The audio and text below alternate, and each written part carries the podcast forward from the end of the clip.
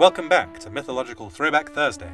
I am Alex, and this is the podcast where we go through mythological figures and tales to uncover the unusual, forgotten, or misunderstood bits of the stories we tell about our distant past. Last week, to celebrate the recent release of Detective Pikachu, we talked about the real life myths behind a few of our favourite Pokemon. Since last time we only had time to talk about some of the worldwide myths, this episode will focus on the myths that come directly from the folklore of the Pokemon developers' home country, Japan. Get your Pokedexes out, because we're diving straight in. We left things on a bit of a cliffhanger with Lampent last week, the Will o' the Wisp Pokemon based on the Hitodama. Western Will o' the Wisps are of a more malign type than the Hitodama, which is primarily a benign presence. They are said to be the souls of the recently departed, and they're most often seen near graveyards, or homes where someone has just died.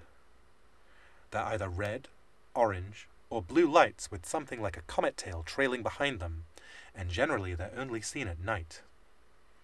They tend not to hang around, appearing only for the time it takes a soul to leave a body and return to the ether.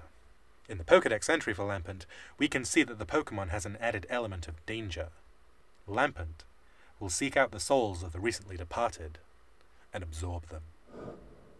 Lampent has a bit of a solemn lore, so next let's talk about Dunsparce, a more amusing creature and one of our favourite mythical backstories of all the Pokemon we've studied.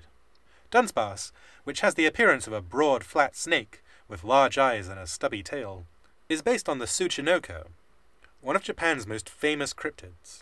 Like the Loch Ness Monster and Bigfoot, the Tsuchinoko is well known but rarely seen, and evidence of their existence, outside of rumour and hearsay, is hard to come by. Some towns have even offered prize money to anyone who can capture one of these elusive reptiles.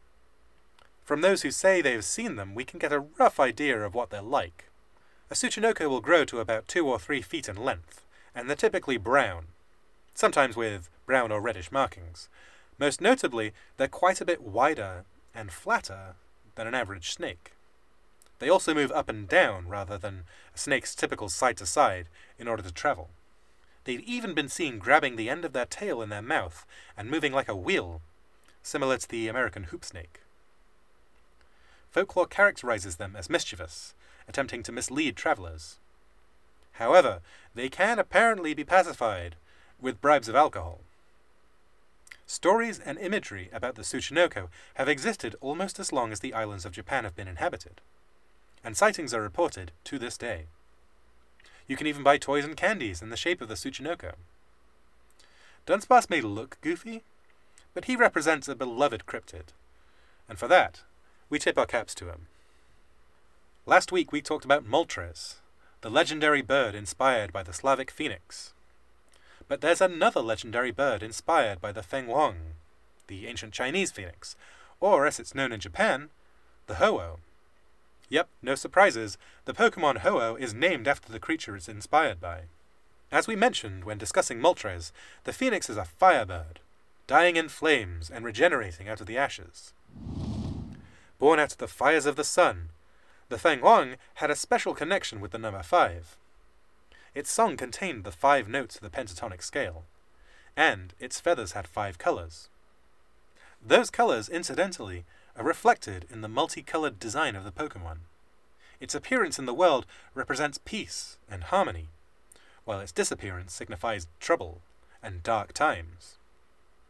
Makes sense, then, that the first time Ho was ever seen was in the very first episode of the Pokemon anime, as a symbol of hope for the protagonist Ash when the situation was dire.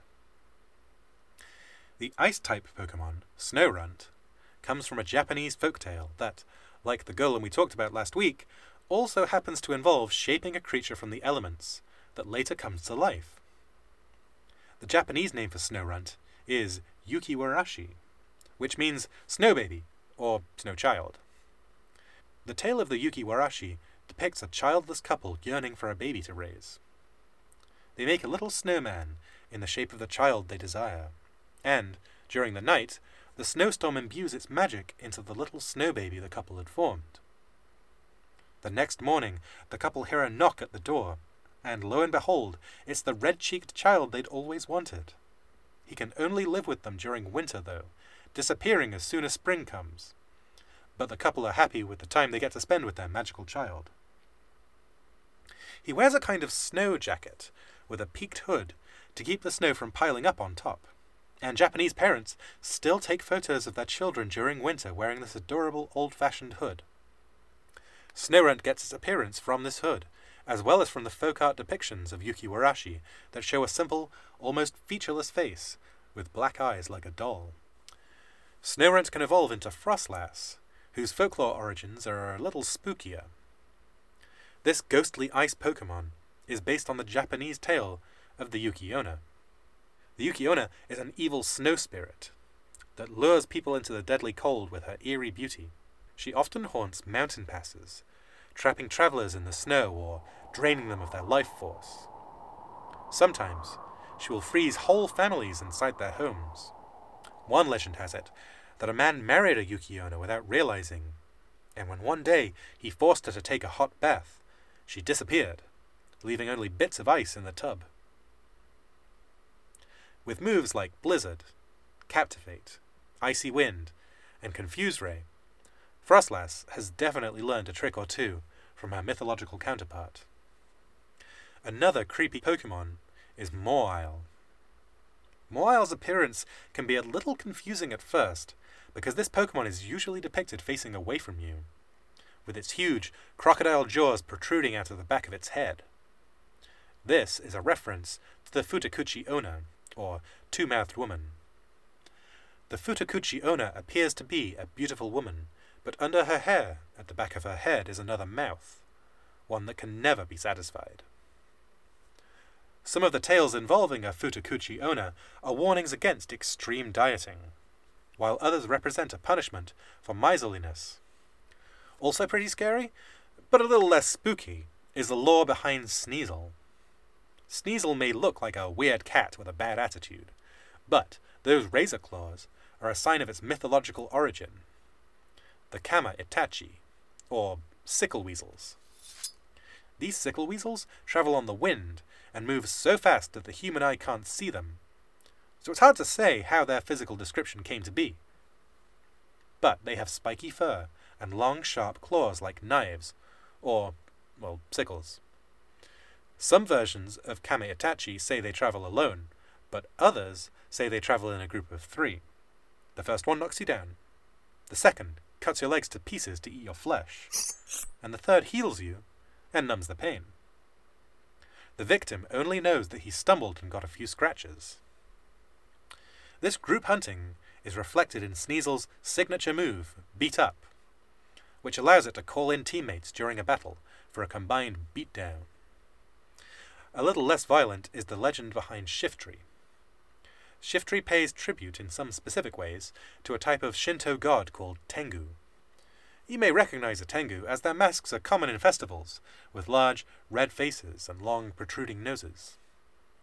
They are usually depicted with avian features, which may not be an obvious relation to Shiftry, who looks more like a tree than a bird, but the Tengu would sometimes be depicted holding feather fans, which Shiftry has in place of hands, with leaves in place of feathers.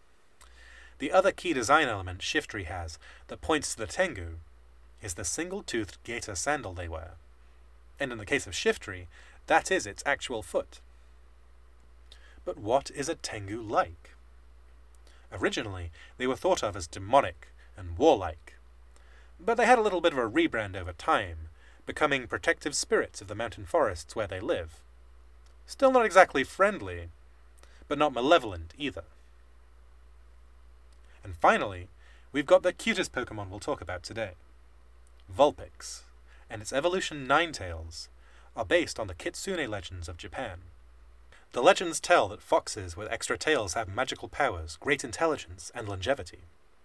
Some are associated with particular Shinto shrines, acting as messengers between the human world and the celestial. Others play the role of tricksters, especially to steal from or humiliate powerful people who misbehave. Mostly, they're just cute, so they're very popular in Japanese art and folklore. A nine-tailed fox turns white or gold and is considered the most powerful of all kitsune, which is why Vulpix changes color when it evolves into the splendid Ninetales.